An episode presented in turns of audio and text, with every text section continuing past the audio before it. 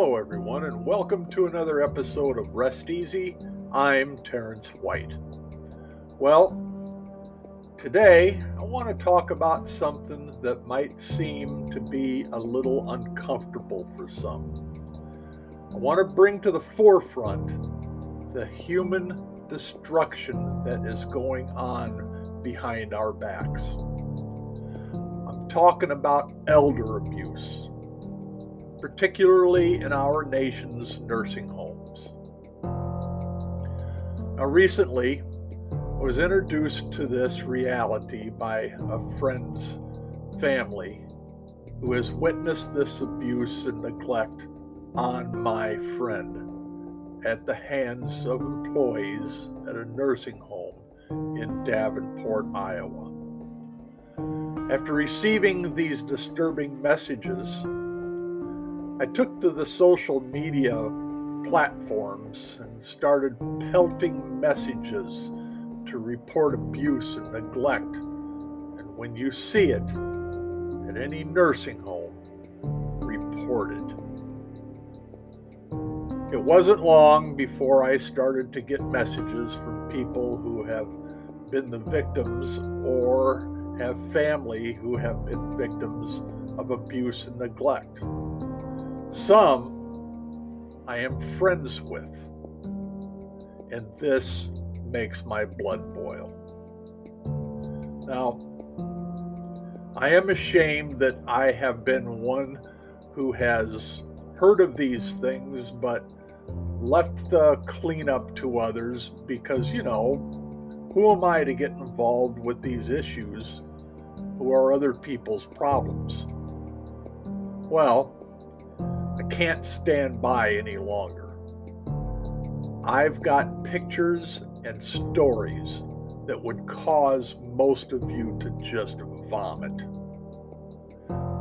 So I started pulling up news stories from not just Davenport, Iowa, but all over the country, and government statistics that make your head spin just wondering why these things are left unchecked like a report that in 2019, the Inspector General of the United States Department of Health and Human Services found that nursing homes reported only 16% of incidents where residents were hospitalized for potential abuse and neglect.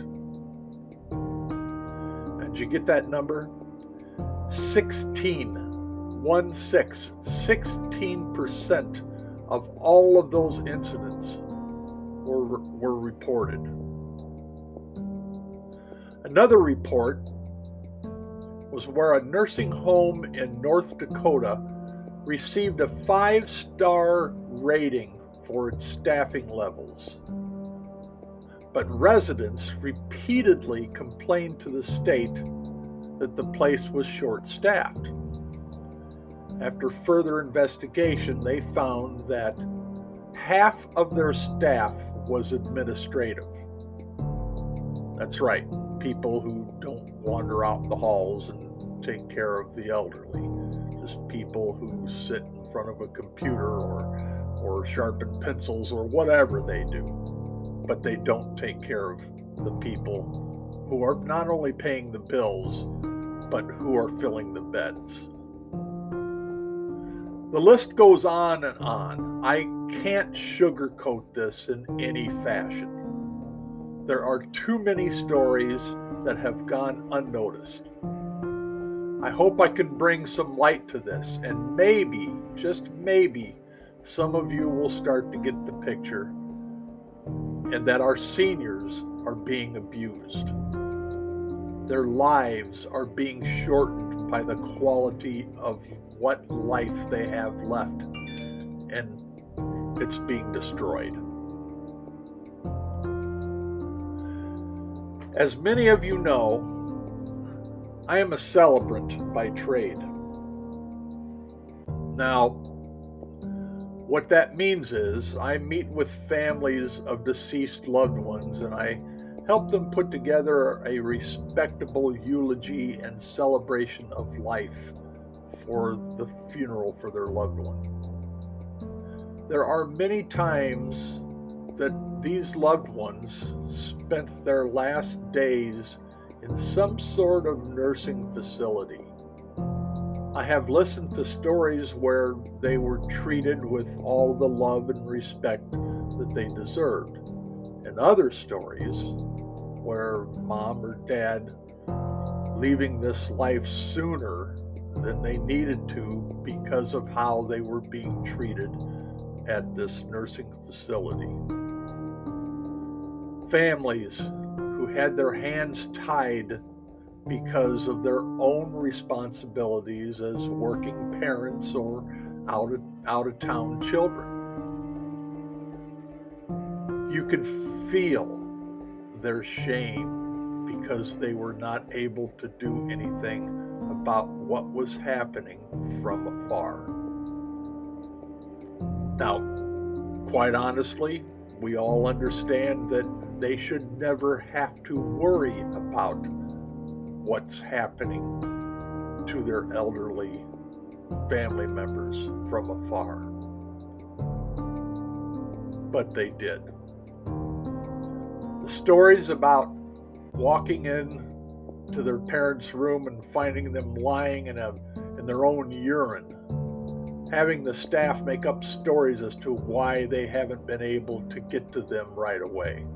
Some of those stories were actually true they are short staffed. I'm going to say that again. Nursing homes in general are short staffed, plain and simple.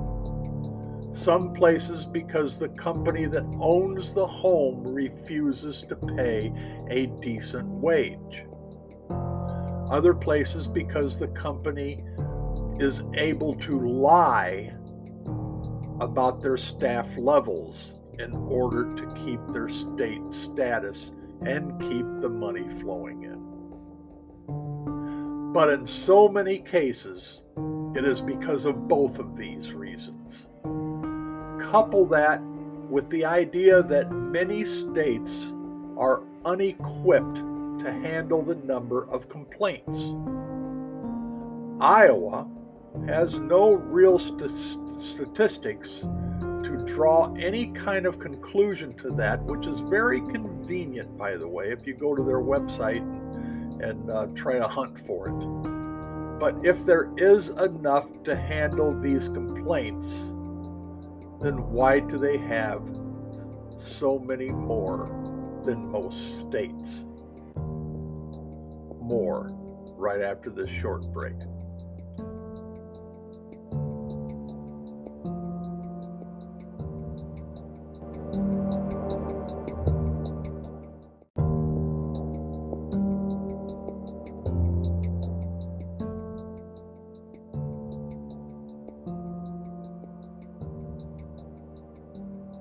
Welcome back, ladies and gentlemen. Now, on Monday, March 15th, which is tomorrow, I will be discussing these problems with Darby Sparks from KWQC TV in Davenport, Iowa. We will talk primarily about one particular nursing home there in Davenport that has had numerous complaints yet is still operating.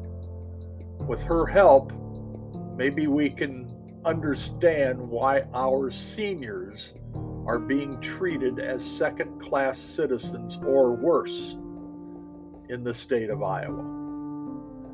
But I'm not stopping there. Like I said earlier, after launching this on my social media platform, I have had a number of messages regarding mishandling of nursing homes residents from all over the country. I get that there are a lot of things going on in our world right now, and it is hard to focus on any one thing.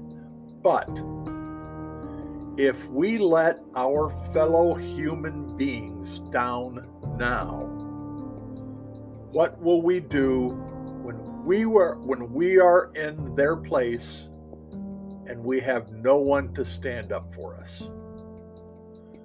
Who will bring down the gauntlet on abuse? Who will step up and guard us when we cannot guard ourselves? Going forward, ladies and gentlemen, all I ask of you is to ask questions. When you see something that isn't right in your scrupulous world, Say something, do something, tell someone. And for God's sakes, don't let it happen again if you can help it. Now, when you Google nursing homes in your area, they will pelt you with these promises of the best care and the best staff all of that crap. Never take these words as gospel. Go there, visit them, get a tour lined up, and have a list of things to ask, like how many RNs are on staff at each shift. According to the University of California, which is the standard uh, the standard is one RN on staff for every 60 full beds during the day and one at night. That seems to be the standard for just about, well, most states. How often does each resident get visited? That's another question. If your relative is in need of certain things, which we all know that each human being has certain needs that others don't have, how do you plan on facilitating these needs? These are questions, important questions you need to ask.